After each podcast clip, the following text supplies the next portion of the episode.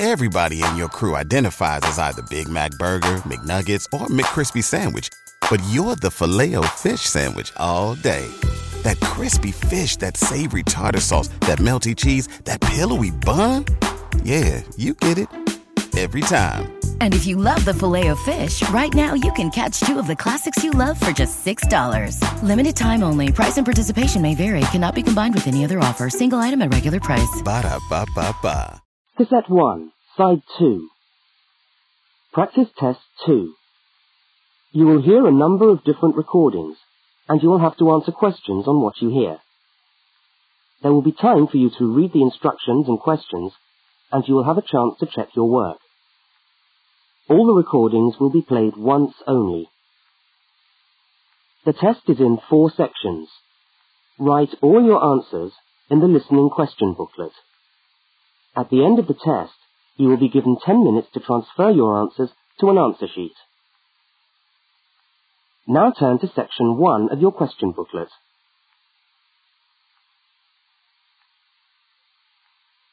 Section 1. In this section, you will hear two overseas students, Kate and Lukey, being interviewed by a university counsellor. First look at questions 1 to 5.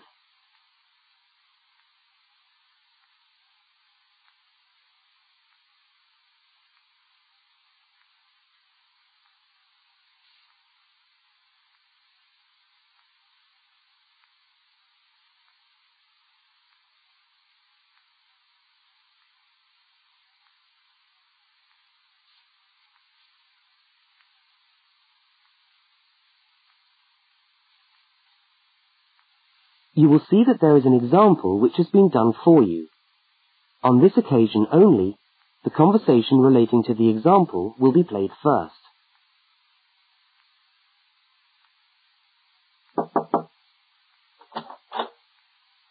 Hi there, Kate. Come on in. How are you today? Fine, thanks. Hi, Lukey. How's things? Okay. Well, as I explained on the phone, I'm a counsellor here at the Student Services section of the university. And I'm interviewing overseas students to help me draw up a guide for new students. So I'd be grateful if you could tell me a little about your time since you've been here in Cambridge. Right. Now, Kate, let's start with you. Okay. Um, this is your second semester, isn't it? Could you tell us something about your first impressions of the town when you arrived? Yeah. Well, first of all, I was struck by how quiet it is here in the evening. Kate's first impression of the town is that it is quiet in the evening. So, quiet is the answer. Now we shall begin. You should answer the questions as you listen, because you will not hear the recording a second time. Now listen to the first interview with Kate and complete the notes by filling in the numbered spaces 1 to 5.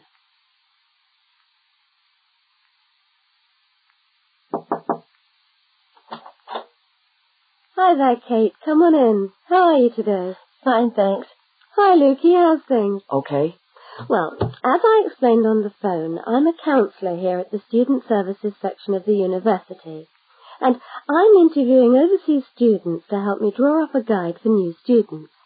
So I'd be grateful if you could tell me a little about your time since you've been here in Cambridge. Right. Idea. Now, Kate, let's start with you. Okay. Um, this is your second semester, isn't it? Could you tell us something about your first impressions of the town when you arrived? Yeah. Well, first of all, I was struck by how quiet it is here in the evening. Yeah, I suppose Cambridge is a quiet place. Um, where did you live when you first arrived? Well, I, I went straight into student accommodation. It was a kind of student hostel. Ah, right. So, uh, you didn't have to worry about doing your own cooking or anything like that? No, but sometimes I wished I had. The food at the hostel was awful. Oh, dear. but how were the other students? Uh, to be honest, I haven't managed to make many friends, even though the place is full. People seem to keep to themselves. They're not really very friendly. Oh, I'm sorry to hear that. Um, well, what about the actual course? You're studying, um... Um, I'm doing a master's by coursework in environmental studies. All right, and how are you finding that? Yeah, well, it's been pretty good, really. I've enjoyed the course, but I feel there hasn't been enough contact with the lecturers. Oh. They, they all seem to be incredibly busy. The only chance I've really had to talk to them was on the field trip. Well, that's no good. Mm-mm. Um, could anything be done to improve the course, in your opinion? Well, I think it would be helpful to have meetings with lecturers on the course. Say once a fortnight, something like that. Regular meetings. Uh-huh. Yes, that could certainly help. Now, Kate, we'll come back to you in a minute, but I'd just like to ask Lukey some questions. Before they continue the interview, look at questions 6 to 10.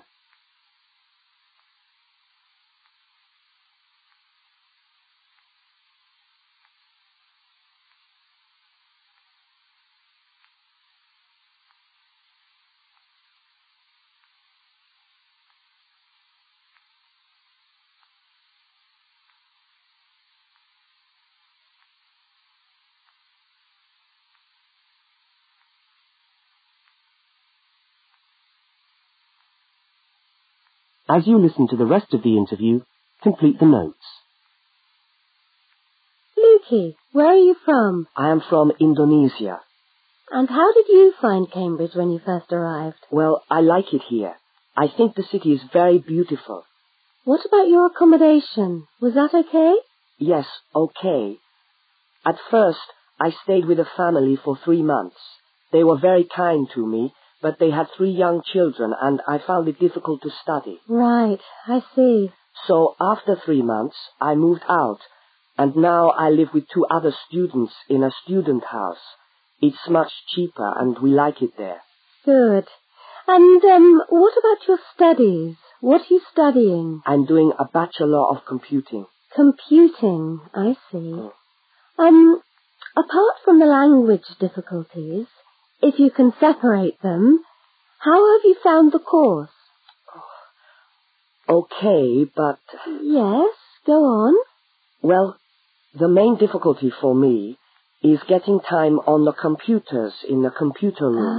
Ah, It's always busy and, and this makes it very hard to do my practical work. yes, I'm sure it would.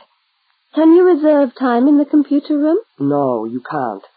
But it would certainly help if we could reserve computer time. Yes. I'll look into that and see if something can't be done to improve things over there. Now, let's go back to Kate. That is the end of section 1. You now have half a minute to check your answers.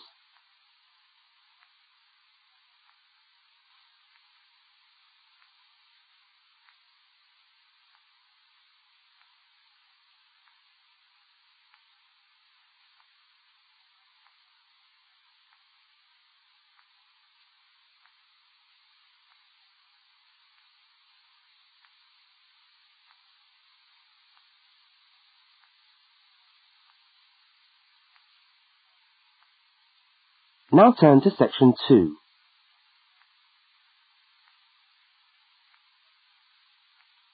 Section 2. You are going to hear a radio talk about buying a bicycle.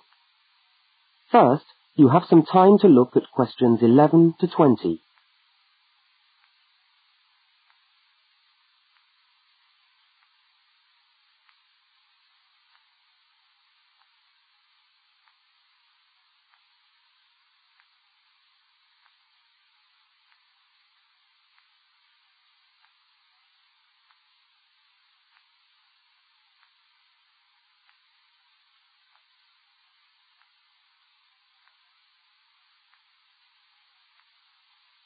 Now listen to the first part of the talk and complete the notes by filling in the numbered spaces 11 to 20. Well, last week we talked about buying camping equipment, and today I'd like to talk to you about buying a bicycle. A simple enough exercise, you might imagine, but there are lots of things to look out for to make sure you get the best deal for your money. Well, the range of bicycles is enormous. There are racing bikes, touring bikes, mountain bikes, or just plain ordinary bikes for riding around town. They vary enormously in two basic ways. Price and quality. This means that the choice you make will probably be determined by the amount of money you want to pay, your own personal needs, what is actually available, or a compromise of all three things. However, in broad terms, you can spend anything from $50 to $2,000 on a bike, so you'll need to know what you're looking for. Single speed cycles, that is bikes with no gears, are really only suited to short, casual rides.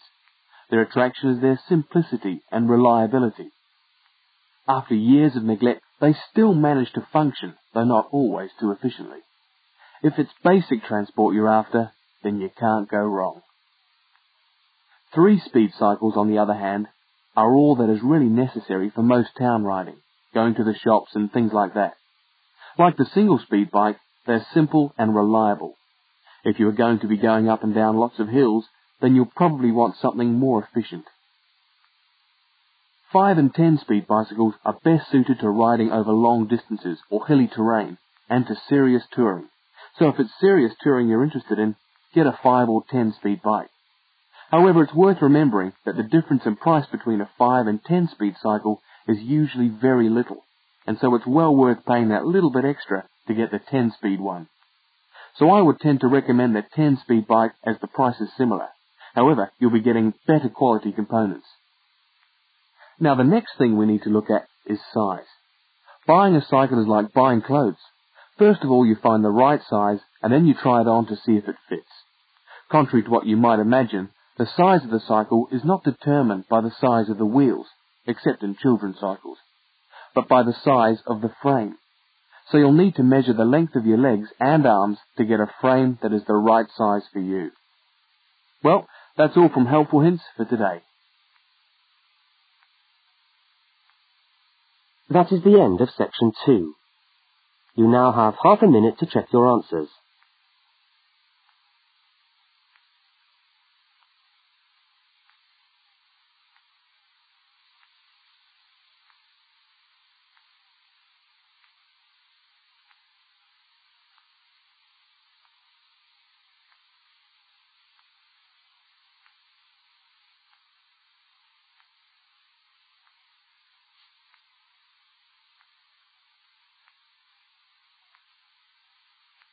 Now turn to section 3.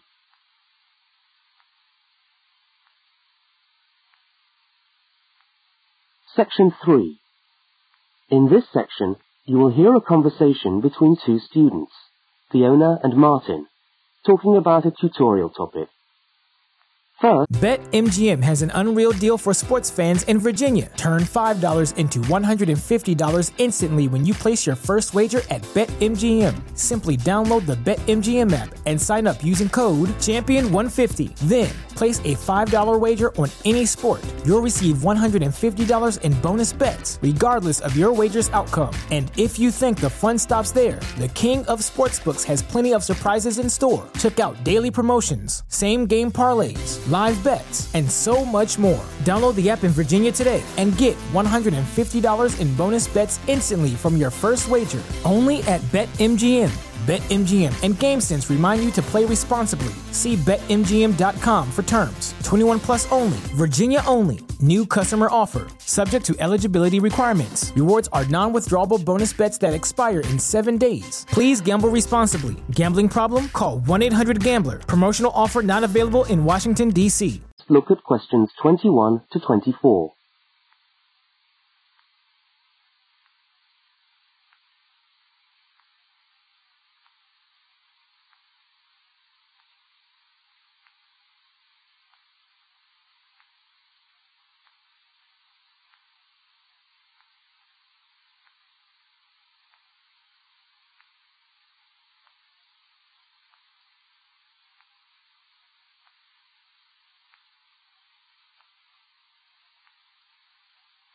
Now listen and answer questions 21 to 24.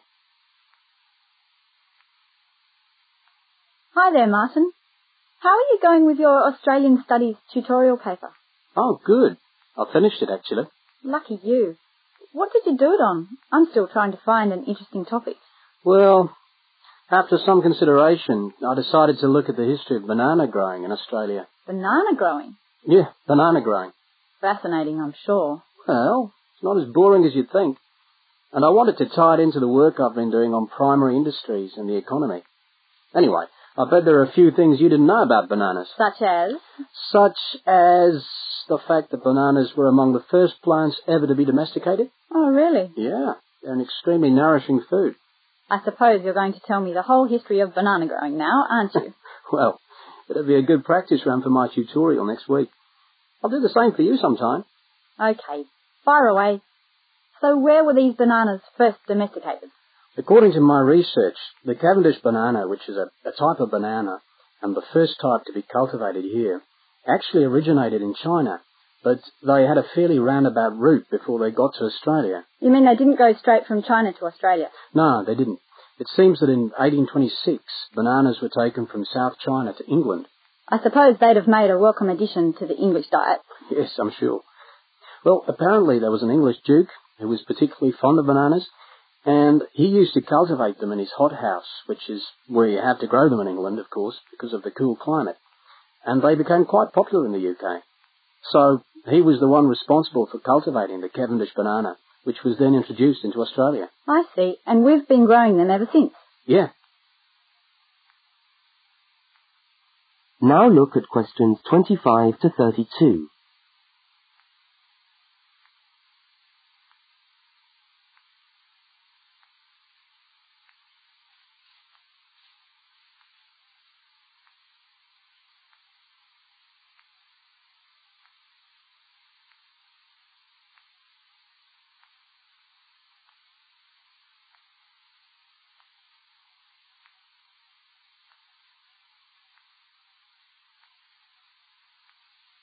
As the conversation continues, complete Martin's notes.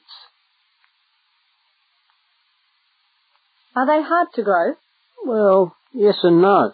To grow them in your garden, no, not really. But to grow them commercially, you need to know what you're doing. You see, you only get one bunch of bananas per tree, and it can take up to three years for a tree to bear fruit if you don't do anything special to it. But this period is greatly reduced with modern growing methods particularly in plantations where you have perfect tropical conditions. Right. So what are you looking at? One year? Two years? No, no, around 15 months in good conditions for a tree to produce a, a bunch of bananas. And once you've got your bunch, you cut the bunch and the plant down. So how do the trees reproduce then? Well, bananas are normally grown from suckers, which spring up around the parent plant, usually just above the plant. They tend to like to grow uphill, or at least that's the common wisdom. So that's why banana plantations are usually on hillsides, is it? Yeah. They grow best like that. That's interesting. If you plant them in rich soil and give them plenty of water at the beginning of summer, then they should be well advanced by the beginning of winter, when growth virtually stops. But in a country like England, they're hard to grow. Although you can grow them in a hothouse. But in Australia, it's not difficult. No. Though even here, the growers put plastic bags around the bunches to protect them and keep them warm. If you go up to the banana growing districts, you'll see all these banana trees with plastic bags on them. But how do they stop the bananas going bad before they reach the shops? Well, the banana bunches are picked well before the fruit's ripe. Once you cut the bunch, the bananas stop growing, but they, they do continue to ripen. The interesting thing is that once one banana ripens, it gives off a gas which then helps all the others to ripen. So they pretty much all ripen within a few hours of each other. Amazing. So do we export lots of bananas overseas to Europe and Asia, for instance? Well, oddly enough, no. I believe New Zealand takes a small proportion of the crop, but otherwise, they're mostly grown for the domestic market, which is surprising when you think about it, because we grow an enormous number of bananas each year. Yes, well, thank you for all that information. I'm sure the tutorial paper will go really well. You certainly seem to have done your research on the subject. Let's hope so. That is the end of section 3. You now have half a minute to check your answers.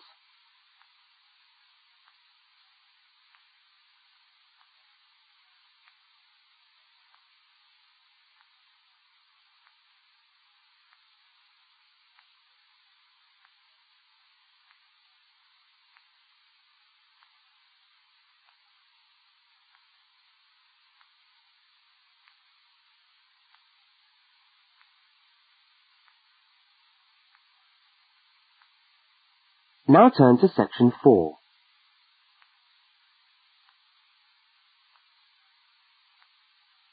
Section 4.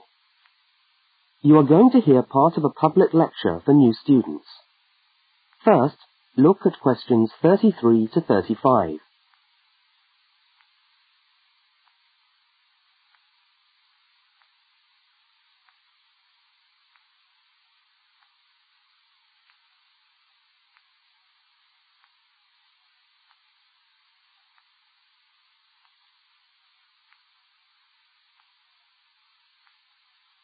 Now listen and answer questions 33 to 35.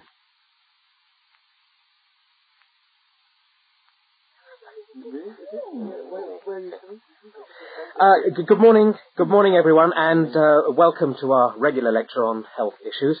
Um, this series of lectures is organised by the Students' Union and is part of the Union's attempt to help you, the, the students of this university, to stay healthy uh, while coping with study and social life at the same time.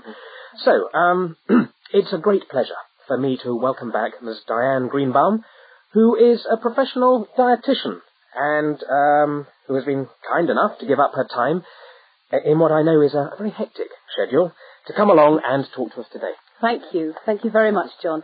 May I say it's a pleasure to be back. Now, stresses at university, being away from home and uh, having to look after yourselves, uh, learning your way around the campus, all contribute to making it quite hard sometimes to ensure that your diet is adequate. So, today I'm going to talk about ways of making sure that you eat well while at the same time staying within your budget.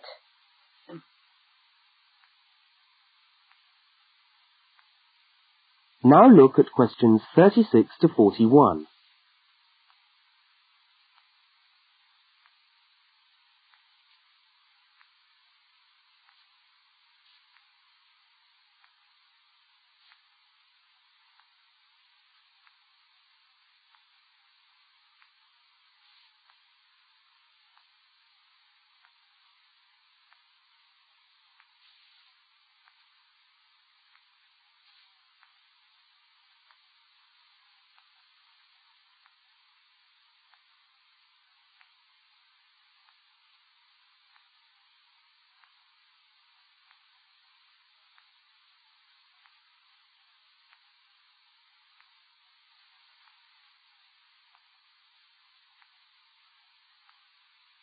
As you listen to the second part of the lecture, complete the notes and diagram in the spaces provided.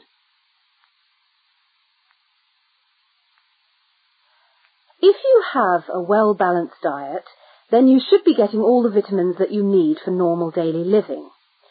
However, sometimes we think we're eating the right foods, but um, the vitamins are escaping, perhaps as a result of cooking, and uh, anyway, we're not getting the full benefit of them. Now, if you lack vitamins in any way, the solution isn't to rush off and take vitamin pills, though uh, they, they can sometimes help. No, it's far better to look at your diet and how you prepare your food. So, what are vitamins? Well, the dictionary tells us they are food factors essential in small quantities to maintain life. Mm-hmm. Now there are fat-soluble vitamins which can be stored for quite some time by the body, and there are water-soluble vitamins which are removed more rapidly from the body and so a regular daily intake of these ones is needed. Okay, so um, how can you ensure that your diet contains enough of the vitamins you need? Well, first of all, you may have to establish some new eating habits. No more chips at the uni canteen, I'm afraid. now, firstly, you must eat a variety of foods. Then you need to ensure that you eat at least four servings of fruit and vegetables daily. Now you'll need to shop two or three times a week to make sure that they're fresh and store your vegetables in the fridge or in a cool dark place. Now, let's just refresh our memories by looking at the healthy diet pyramid. Okay, can you all see that? Good.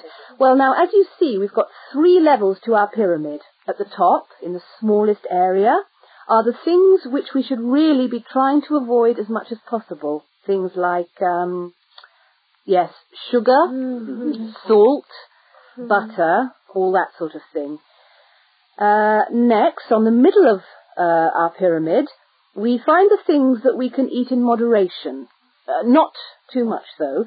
And um, that's where we find uh, milk, lean meat, fish, nuts, eggs. And then at the bottom of the pyramid are the things that you can eat lots of, because uh, they're the things that are really good for you. Uh, here we have bread, vegetables, and fruit. So, don't lose sight of your healthy diet pyramid when you do your shopping.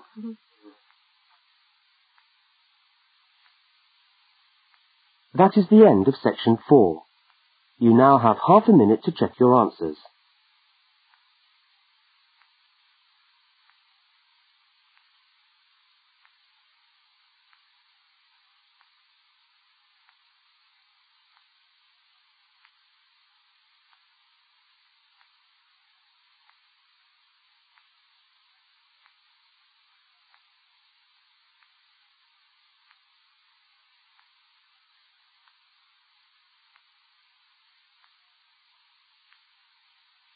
That is the end of the listening test. You now have 10 minutes to transfer your answers to the listening answer sheet.